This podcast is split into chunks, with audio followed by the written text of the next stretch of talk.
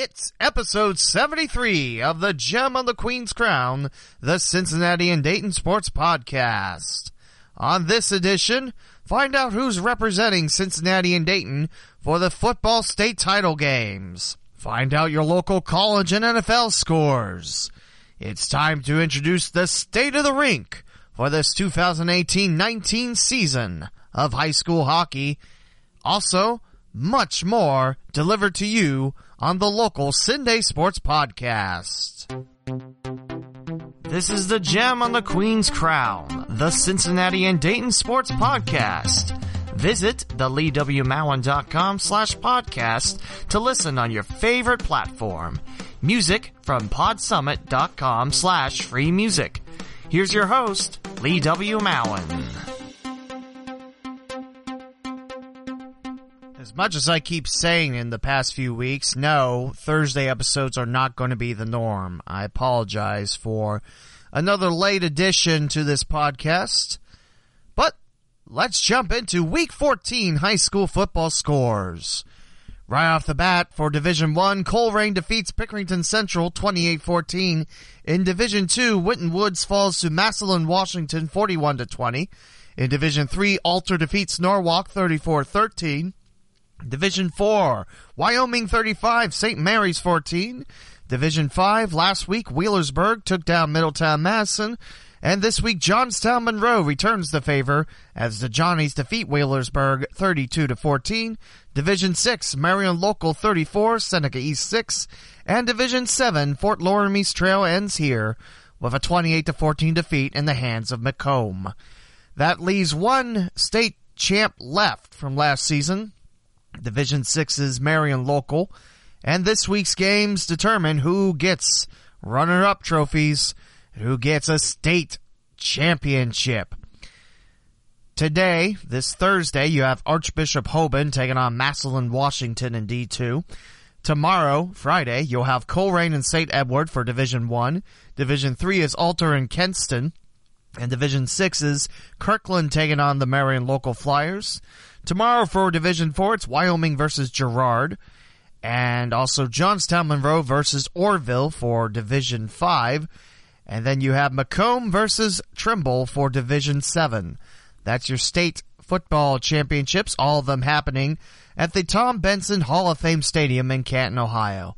What a treat that must be to get to play a state title game at the Hall of Fame Stadium, the birthplace of the National Football League. I know some people would rather have it in Columbus, which is fine. I mean, Ohio Stadium, home of the Buckeyes. I get that.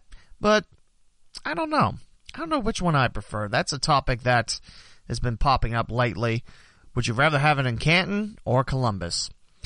In terms of distance, I know Southwest Ohio probably put on Columbus. In terms of facilities, I don't know. I've never been to either of them. The closest I've been to Ohio Stadium is what is it, Lincoln Park Field?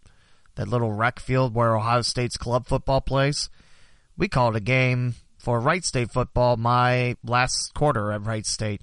That was a cold night. Brrr, but a lot of fun because the Raiders won. I don't know. I don't know what I would prefer. All I know is it's an honor to get to play either place for a state title. Your college scores look like this. Two teams finish off the regular season as the Bearcats on senior day stomp East Carolina and the Pirates 56 to 6. That will give the Bearcats a 10 and 2 overall record and 6 and 2 record in the AAC. And then you have Miami 42, Ball State 21, and that'll give the Redhawks their needed sixth win to play in a bowl. Redhawks finished 6 and 6 and 6 and 2 in MAC play. NFL scores round number 1 of the Battle of Ohio and it goes to Cleveland 35 to 20. At one point the Browns were up 28 to nothing for the Bengals got a touchdown to end the half. Baker Mayfield, he was just named November's rookie of the month for NFL. He threw for four touchdowns and 258 yards with zero picks. Andy Dalton on the other side, he got hurt. I believe the third quarter. He threw for 100 yards with a touchdown and one interception. He gave way to Driskel, who threw for 155 yards, one touchdown, and no interceptions. I got to listen to a smidgen of the game, the Bengals' last offensive possession, and when the color commentator, Dave Lapham, spells out a cuss word saying that payback is going to be, yeah, you could probably figure out which one that is, uh, he wasn't too happy. And the Browns came in and, what can I say, they took over. Cleveland's squad, I mean, 4 6 and 1. They have the same record as Green Bay. Yeah, I can't believe I'm saying that either, but Cleveland's looking quite strong. And hats off go to the Browns. Now you have the whole spiel of who you're going to hire as next year's head coach. There is no way you can let Gregg Williams walk. If it's head coaching job, or if it's giving him back the defensive coordinator role, you have to keep Gregg Williams on this Cleveland squad. Head coach wise, it's a PR stunt, let's be honest. But Condoleezza Rice's name you know, the former Secretary of State under George W. Bush. She was mentioned. Happens to be a big sports fan. Happens to be on one of the committees that are trying to get rid of the one and dones, which that's pretty cool. But as a head coach in the NFL, I'm not sure. I want to see more women as coaches. I want to see women in sports, not be, oh, you're a woman in sports. I don't want to see as a taboo thing. I want to see more women in sports. It needs to be an equal partnership of men and women in sports. That's what I want, but enough about my opinion on that. I Bruce Arians said that he'd come out of retirement for the Browns and only the Browns, so there is that arrow. But I'm not sure where Cleveland's going to point out, but I think the Browns are on the up and up, head and shoulders over the Bengals at this point. I mean, at least Cincinnati didn't give, didn't give up 400 yards again. Or did they? Actually, I don't know, and I don't care to look. But I, I feel like the Bengals have to look outside the box. And not just look outside the box, throw the box away. Throw it in the dumpster, burn it, get rid of the box.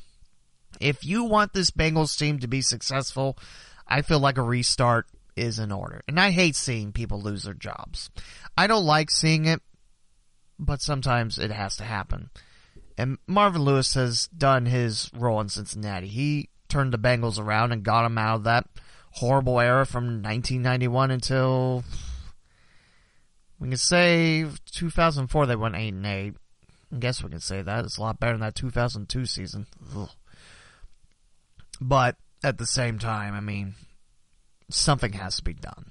And now you don't have your quarterback in Andy Dalton. He's out for the year with that injury. I think it was a sprained thumb. So he's out for the next five regular season games. And Jeff Driskel is probably going to be the man taking over. Tom Savage is now his backup. Remember him taking over for Deshaun Watson with the Houston Texans. Driskel played well against the Browns. Like I mentioned, 155 yards, one touchdown, and a little under a half. I mean, that's not bad. Let's see what he has for the next game. But in the hunt, the Browns four six and one, the Bengals five and six. I laugh at saying the Bengals are in the hunt. Uh, there has to be a complete 180 to change my mind on that. I mean, you still have a game at Cleveland who just put up 35 points on your defense at home, and then you got the Steelers a game that you could have won and didn't. You had it in the bag, and then Pittsburgh drives it the other way to win. You got the home and home with Baltimore done. You got road games at the Browns and the Steelers. Uh, like I mentioned, you're going to need a little help. Uh, call me a pessimist if you want. I'm not seeing it happening this year. I hate saying it because it was so promising, five and two, and then and also I realized that the Bengals did go winless in November. you know, there's a no shave November or that other thing which won't be mentioned on this podcast. There's the no win November, and the Bengals have accomplished it. I think the Jacksonville Jaguars did too. So you know, there's that. So yeah, first round of the Battle of Ohio, Cleveland 35, Cincinnati 20. Also in the NFL, Denver defeats Pittsburgh 24-17. I believe the Steelers had a chance to tie it up late, but a red zone interception kind of squashed that. And Indianapolis 27, Miami 24. Colts are looking much better too. You got a healthy Andrew Luck. Offensive line's actually protecting him and not just letting him get eaten alive by defense.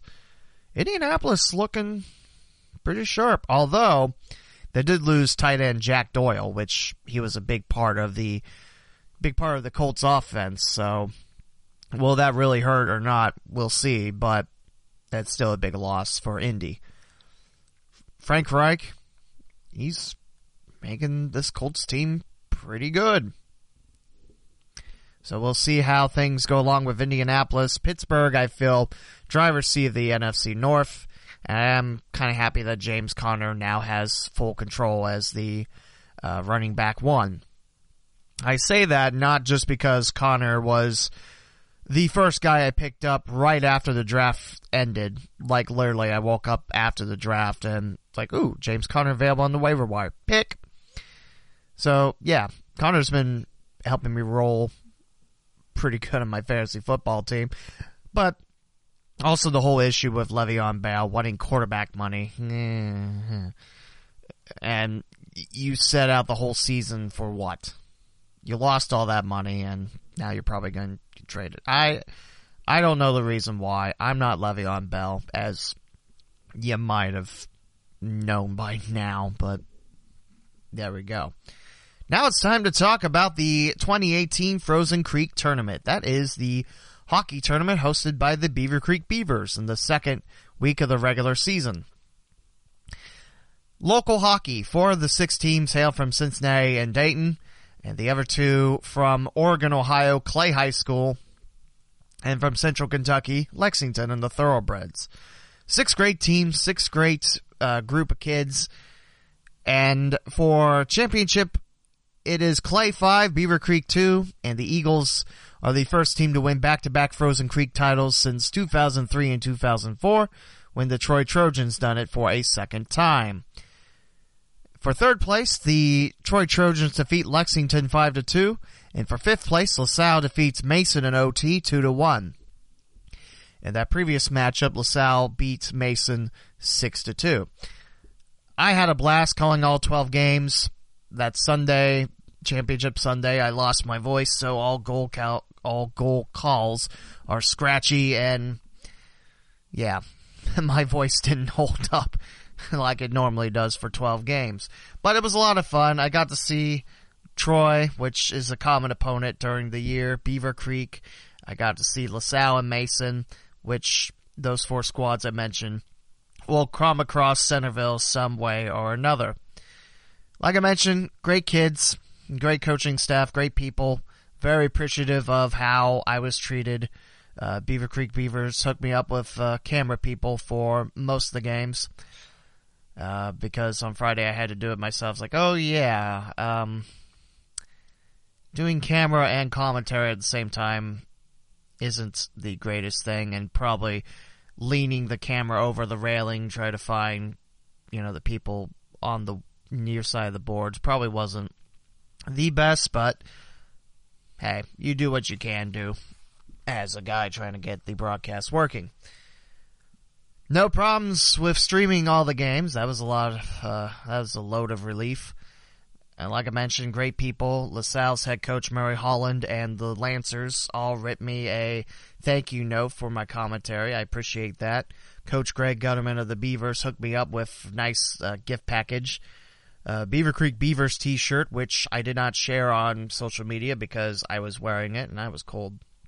Literally, once I got the t-shirt, I was like, yep, this is going on me because I'm cold. uh, I love the Kettering Ice Arena. I love the view from the crow's nest and luckily in my few years calling hockey there I've not been struck in the face with a puck so here's hoping that continues on uh, I was very happy with doing the Frozen Creek tournament. Like I mentioned, Beavercreek fell in the championship game that went 3 0 before by taking down LaSalle, Lexington, and Troy. But Clay's squad, man, that team's impressive. The Eagles have a couple speedy forwards. One's Cam Menchaca, and that guy's slap shot, I was hearing some of the coaches talk, is almost NHL quality, which That kid can shoot the puck. He's very quick too. And also they had another forward, uh, Gerard Van Hurst said he had a great tournament as well. There was a game where both forwards combined scored eight of the ten goals and it was impressive. I mean, Clay's team, very, very good. Like I mentioned, Northwest Ohio. So the Eagles, you know, representing that area. We had Lexington. It's a, it's from the Central Kentucky Youth Hockey Organization. It's the same people that hooked me up for the Kentucky High School hockey tournament in Lexington last spring. And this upcoming year will be in Louisville, Kentucky. I can't wait for that. It's, it's great. It's, local hockey to me is some of the best hockey. And it might not be wins, losses, or what have you.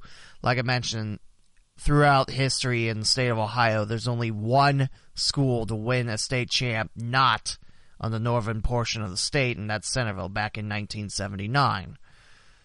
There has been no Capital Hockey Conference team to win state. Closest last year was Dublin Jerome in the state semis, and they got hammered six to one. I mean, this is part of the state of the rink that I'm going through.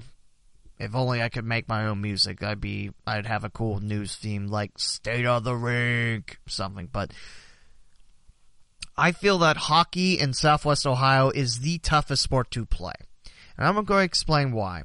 Of course, hockey is a great sport. You need a lot of physicality, need a lot of strength, need to be able to skate and control the puck.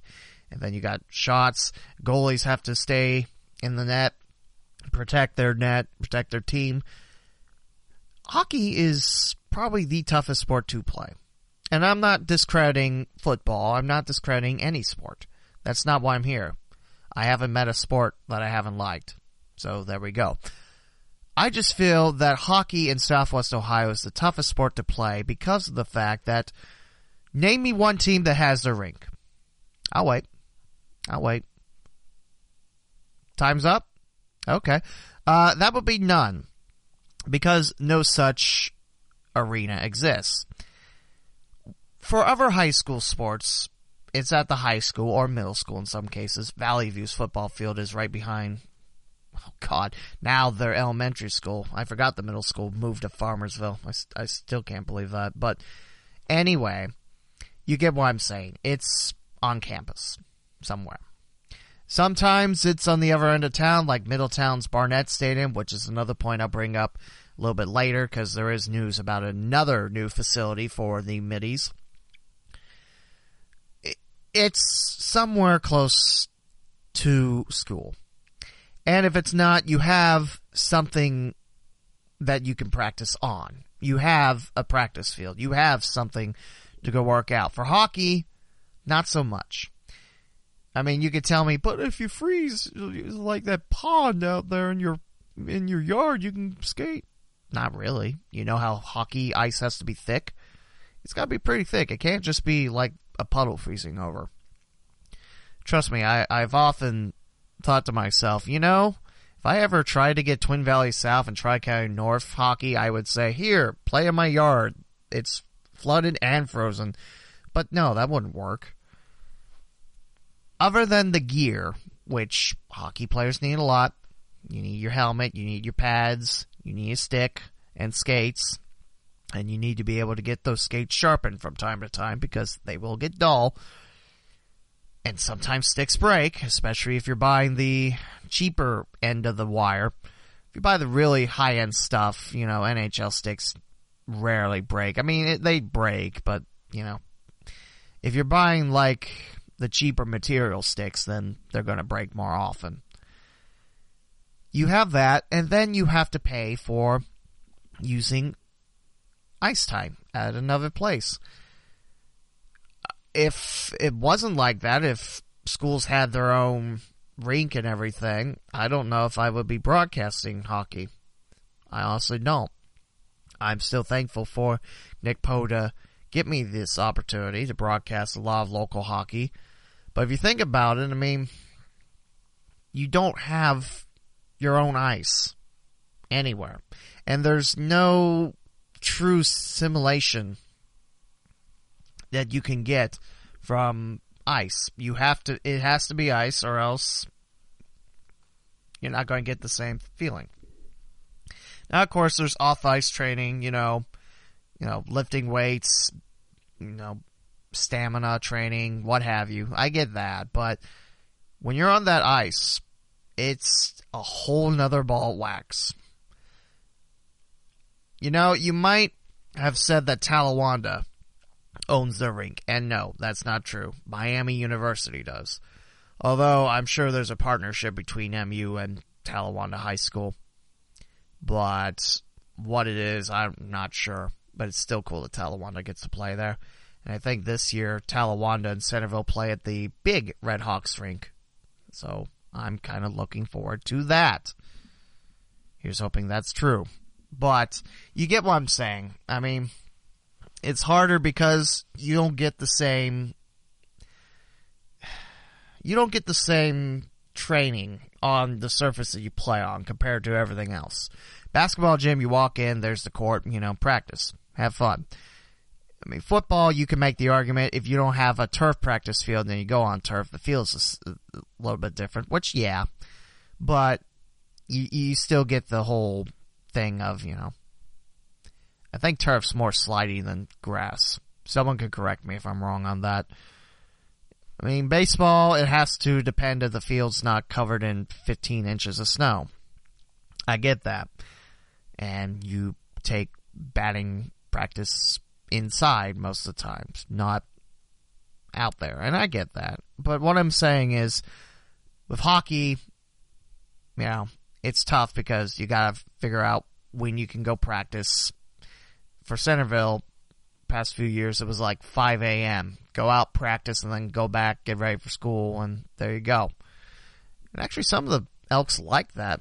You know, you can get practice done out of the way, then you can get ready for your academics which I never thought of it that way. But that's my thought.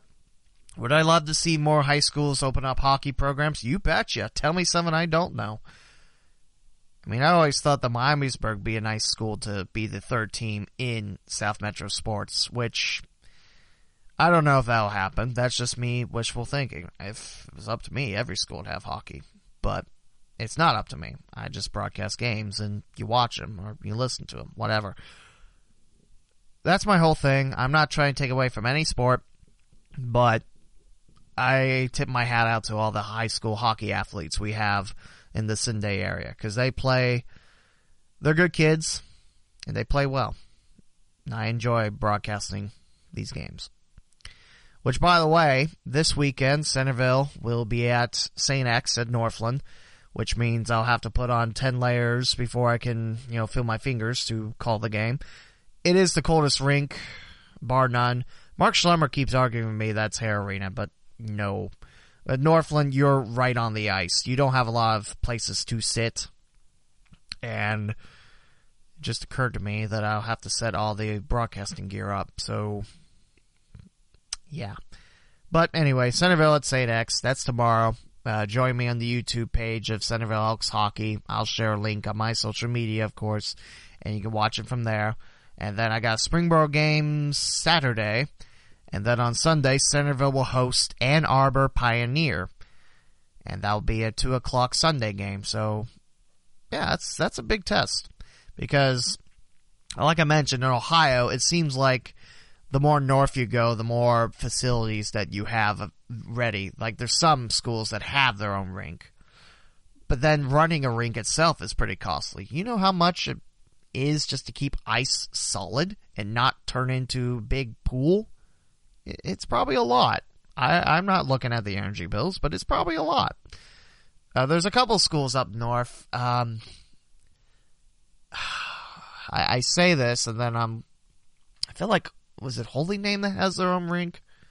There's a high school that does up north, but with Michigan, you know, hockey's big. You had Hockeytown with the Red Wings, and now Detroit's not looking like a great NHL team anymore. It's really sad to think about how far the Red Wings have tumbled. I mean, not if you're a fan of anyone else, but think about it. It was the strongest team throughout the mid 90s and until a couple years back. Detroit, they're they had an iron fist in the NHL. Now it's a paper fist, but we'll see how that turns out. Anyway, yeah, I'll share the links to the broadcast. You can watch on YouTube and you can chat along. I probably won't see the live chat. In fact, there was live chat going on and that second LaSalle Mason game, wow, it got, there was a lot of people chatting and I feel bad, but it's just, I'm trying to make sure the program's not saying, I can't push out the bandwidth. I can't stream. Please help. Did have a couple glitches with the capture card, but I think that's just capture card. Maybe. I don't know. Anyway, wasn't that interesting? State of the rink. Also, there is something I want to share, and if I ever stop being obnoxious, I will. Centerville and Springboro for past few seasons have been part of Hockey for a Cause, which is organized by the Springboro High School hockey team. And last few years has been Elk and Springboro. One year I did it was Padua Franciscan versus Springboro. This year it's benefiting team suicide prevention programs at Dayton Children's Hospital. It's hockey for cause, and it'll be Saturday, December 8th at 7 p.m. Hopefully, I might have a podcast episode about that. But if you don't have plans on the 8th, come on out. It's Centerville and it's Springboro. Come on out and enjoy the time. As we now talk about, hey, new coaches for the Reds. Yes. Completed yesterday, Wednesday night, four new hires and a couple names that you probably already heard if you followed either the Reds or the Dayton Dragons. Freddie Benavides, Delino DeShields, and now you got bullpen coach Lee Tunnell and Jeff Pickler, game planning and outfield coach.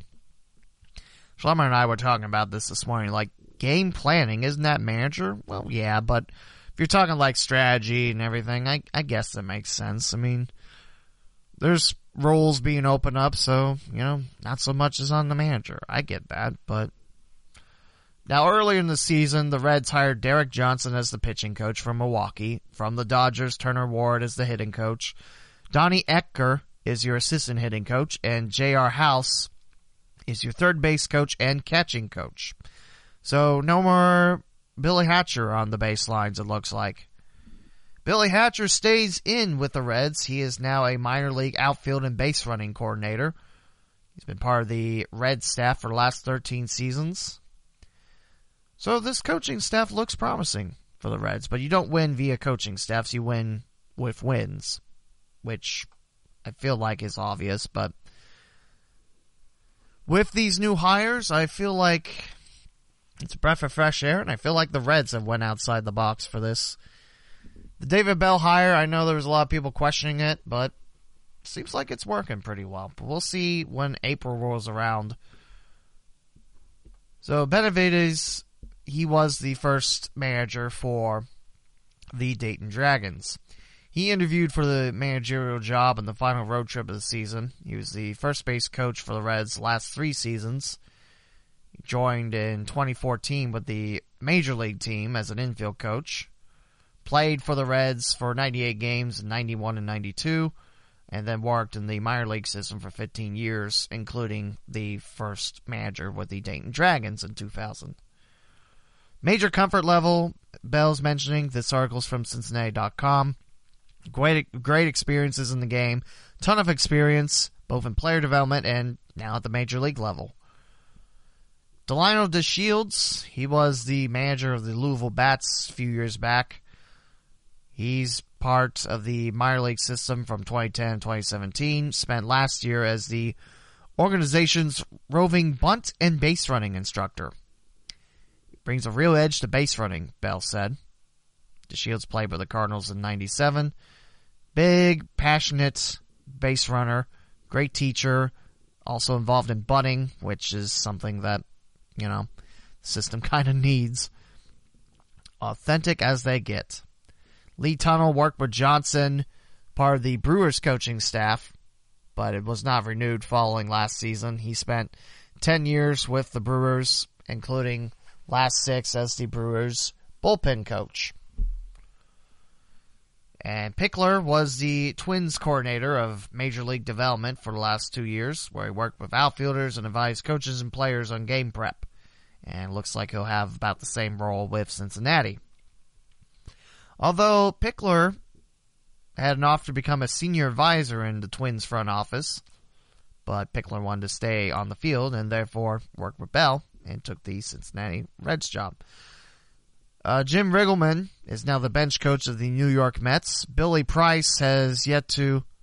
Brian Price, excuse me. Billy Price is the center for the Bengals now. I get those two mixed up, which I shouldn't because Price is a bigger gentleman than Brian was. Brian Price, the former skipper of the Reds and one time pitching coach, is looking at uh, pitching roles. One team, the Chicago Cubs. So interesting. Also, the bullpen coach was previously Julio Rangel, Rangel, and apparently he got picked up as the Texas Rangers pitching coach. Jared Sandberg passed on an offer to become the Reds bench coach to join his hometown Mariners in Seattle as a major league field coordinator, and of course the nephew of Ryne Sandberg. So a little interesting tidbits. Again, Cincinnati.com, the Cincinnati Enquirer, if you read the paper. And if you read on the internet, it's Cincinnati.com, like I previously mentioned. Again, coaches look great, but you don't win all the games with coaches. You win with coaches and players. We'll see what 2019 brings. I'm still waiting on the big off-season signings that Cincinnati will do. So Fight Night 2019 is coming up. If you remember episode 25 of this podcast, I interviewed Leo DeLuca. And we talked about last year's Fight Night. It's happening February 23rd, a Saturday, 2019, at the historic Memorial Hall. And if you're interested in fighting, you go to DaytonFightNight.com slash become hyphen a hyphen fighter. Go to DaytonFightNight.com and you can fill out the form if you're interested in becoming a fighter. Go on the page. You can see the fighters from last year. Really, really cool event that I wanted to go to, but I couldn't. And these fighters are being sponsored by other companies out there. I see Elsa's Mexican restaurants and sports bars, which they did a nice job opening up the cantina in that Sugar Creek Plaza. I forget what it's called. Probably just Sugar Creek Plaza, let's be honest. Again, DaytonFightNight.com. The venue is happening late February 2019, and Memorial Hall is on 125 East 1st Street, Dayton, Ohio. I know some people that have worked with that. It's pretty cool event. So definitely if you're interested in fighting, go out and do it. Or if you're interested in helping out, there's a link to say, hey, I would like to help out. Man, that'd be pretty cool announcing that gig. Announce boxing.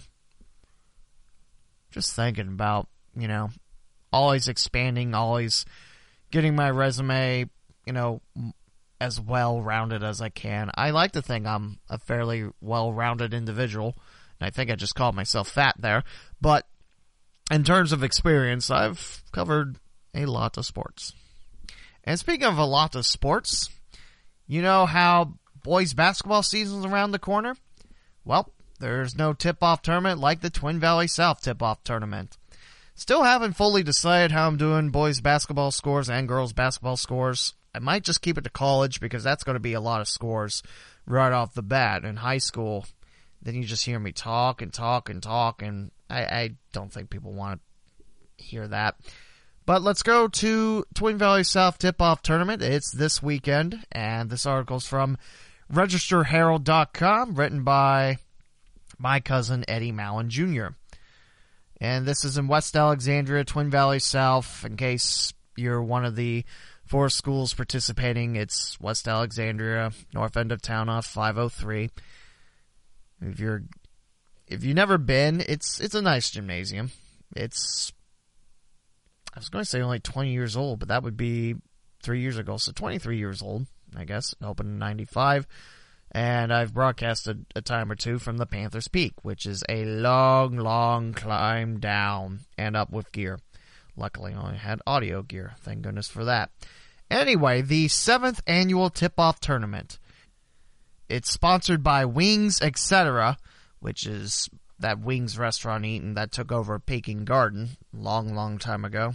Now I'm sharing my sharing what used to be there as a child. Sorry. It'll be Friday, November 3rd, Saturday, December 1st for varsity, and JV will play that Saturday the 1st and Monday the 3rd. So Friday you got two varsity only games. First up at 6, it'll be National Trail taking on Eaton in the Battle of US Route 35. And another US Route 35 battle, this time Twin Valley South squares up with Dixie. That second game set to begin at 7:30. Depending on who wins, they'll play for the championship Saturday night. And the consolation varsity game will be 4 o'clock. That'll be 5.30 championship game, 4 o'clock consolation. And JV consolation and championships will be Monday, December 3rd at 6 and 7.15. Last season, National Trail defeated Twin Valley South 55-48 for the title. Eaton took down Dixie for third place. In the first round, South beat the Eagles 55-43 and National Trail took care of Dixie 77-53. I'm from West Alex and I think this tournament is great. It used to be take out National Trail and put in Stivers. Stivers squad always brought a nice battle and especially a few years south and Stivers played for the championship. I remember calling those games on GCSN and it's a lot of fun. Really, really a lot of fun. And this year you have three Preble County teams, one that is just by Preble County and Dixie. I was about to say four, but it's like, oh yeah, New Lebanon's technically not Preble County, even though it's fairly close to West Alex. Four schools very close to each other. I think Twin Valley South has a nice thing going. It's in its seventh year. It's hard to believe that seven years back, the amount of games was pushed up from 20 to 22. Therefore, South was like, hey, let's have a tip off tournament to get the season underway right. And I, I dig it. South has won it. They won it the first year. I think the second year was the first time I called that game. I'm trying to think off the top of my head. I don't remember. I know South has won it. National Trail won it last year. CCC this year, of all the articles I'm reading, uh, especially from the Daily Advocate and the Register Herald, it's going to be pretty open. CCC and Twin Valley South, Tri County North, and National Trail, they might, they might be in the running for tops, which would be pretty cool. I mean, as someone from Preble County. But like I said, tip off tournament, West Alex, starting tomorrow. Can't believe it's already boys basketball season. Time really flies. Again, article written by Eddie Mowen Jr. on RegisterHerald.com. And almost done with episode 73. Again, thank you for not minding the fact that it's Thursday and it's out. I know I need to do better keeping it Monday, but things happen, life happens, and there you go. I do want to talk about one thing, and there are a lot of people to thank.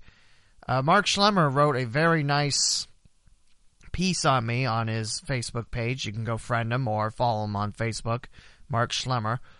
And he mentioned that I reached broadcast 1000, and I did the second game of the Frozen Creek tournament.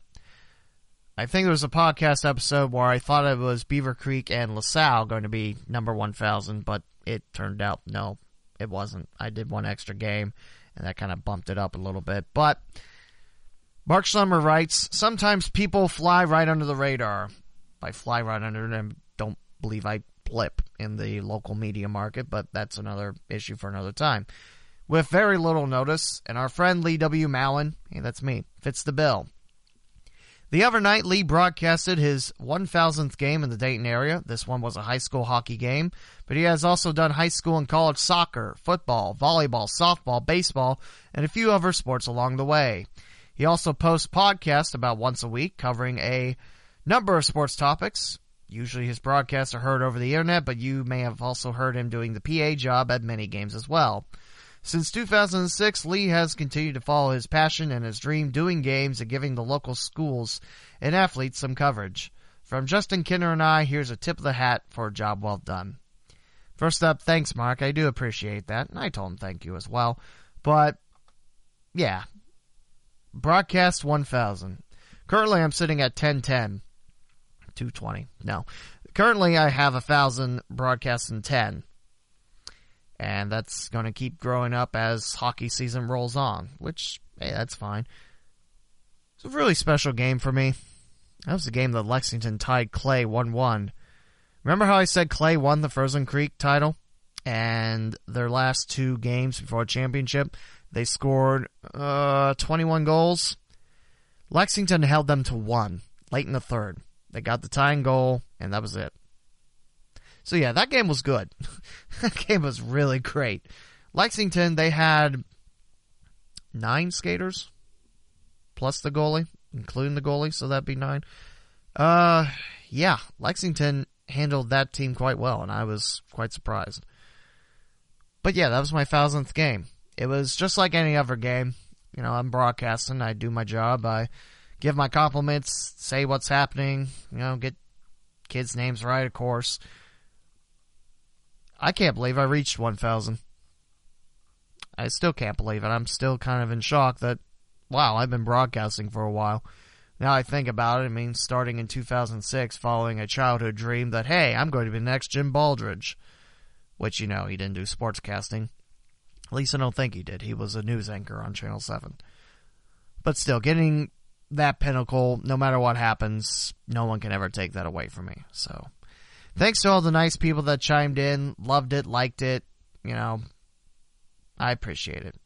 It, it feels it feels good to be recognized. I try not to say, hey, look at me, pay attention to me type of thing. But 1,000 broadcasts, that's pretty cool. That's really cool. And I'm proud of myself for reaching that plateau. So that's all I got to say on that. And that's all I got for episode 73. Again, sorry that it's taken this long. Good luck to all the teams battling for state titles. That'll be next week's episode. We'll start off with who are state title winners and then we'll think about what else to talk about. Hopefully, we'll get uh, interviews piping through. There's already a couple people I sent emails to. We'll see if they're interested, and we'll keep on rolling. This has been episode 73 on the Gem on the Queen's Crown, the Cincinnati Dayton Sports Podcast. Again, follow along on social media. I'm on Twitter the most at Twitter at the Lee W. Mowen, and my podcast is at Gem on Queen Crown on Twitter the whole thing wouldn't fit on Twitter, you see, so I had to cut it back a little bit. Episode 73 in the books. Talk to you for episode 74.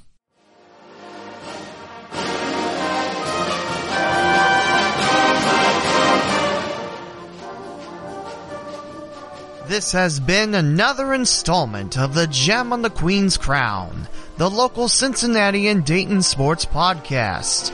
Closing theme by James Anderson from freepd.com.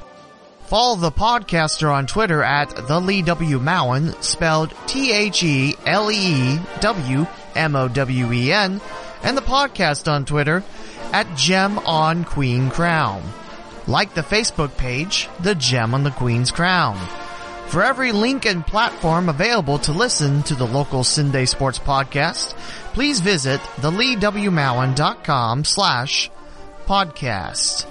Would you like a question about sports answered on the podcast?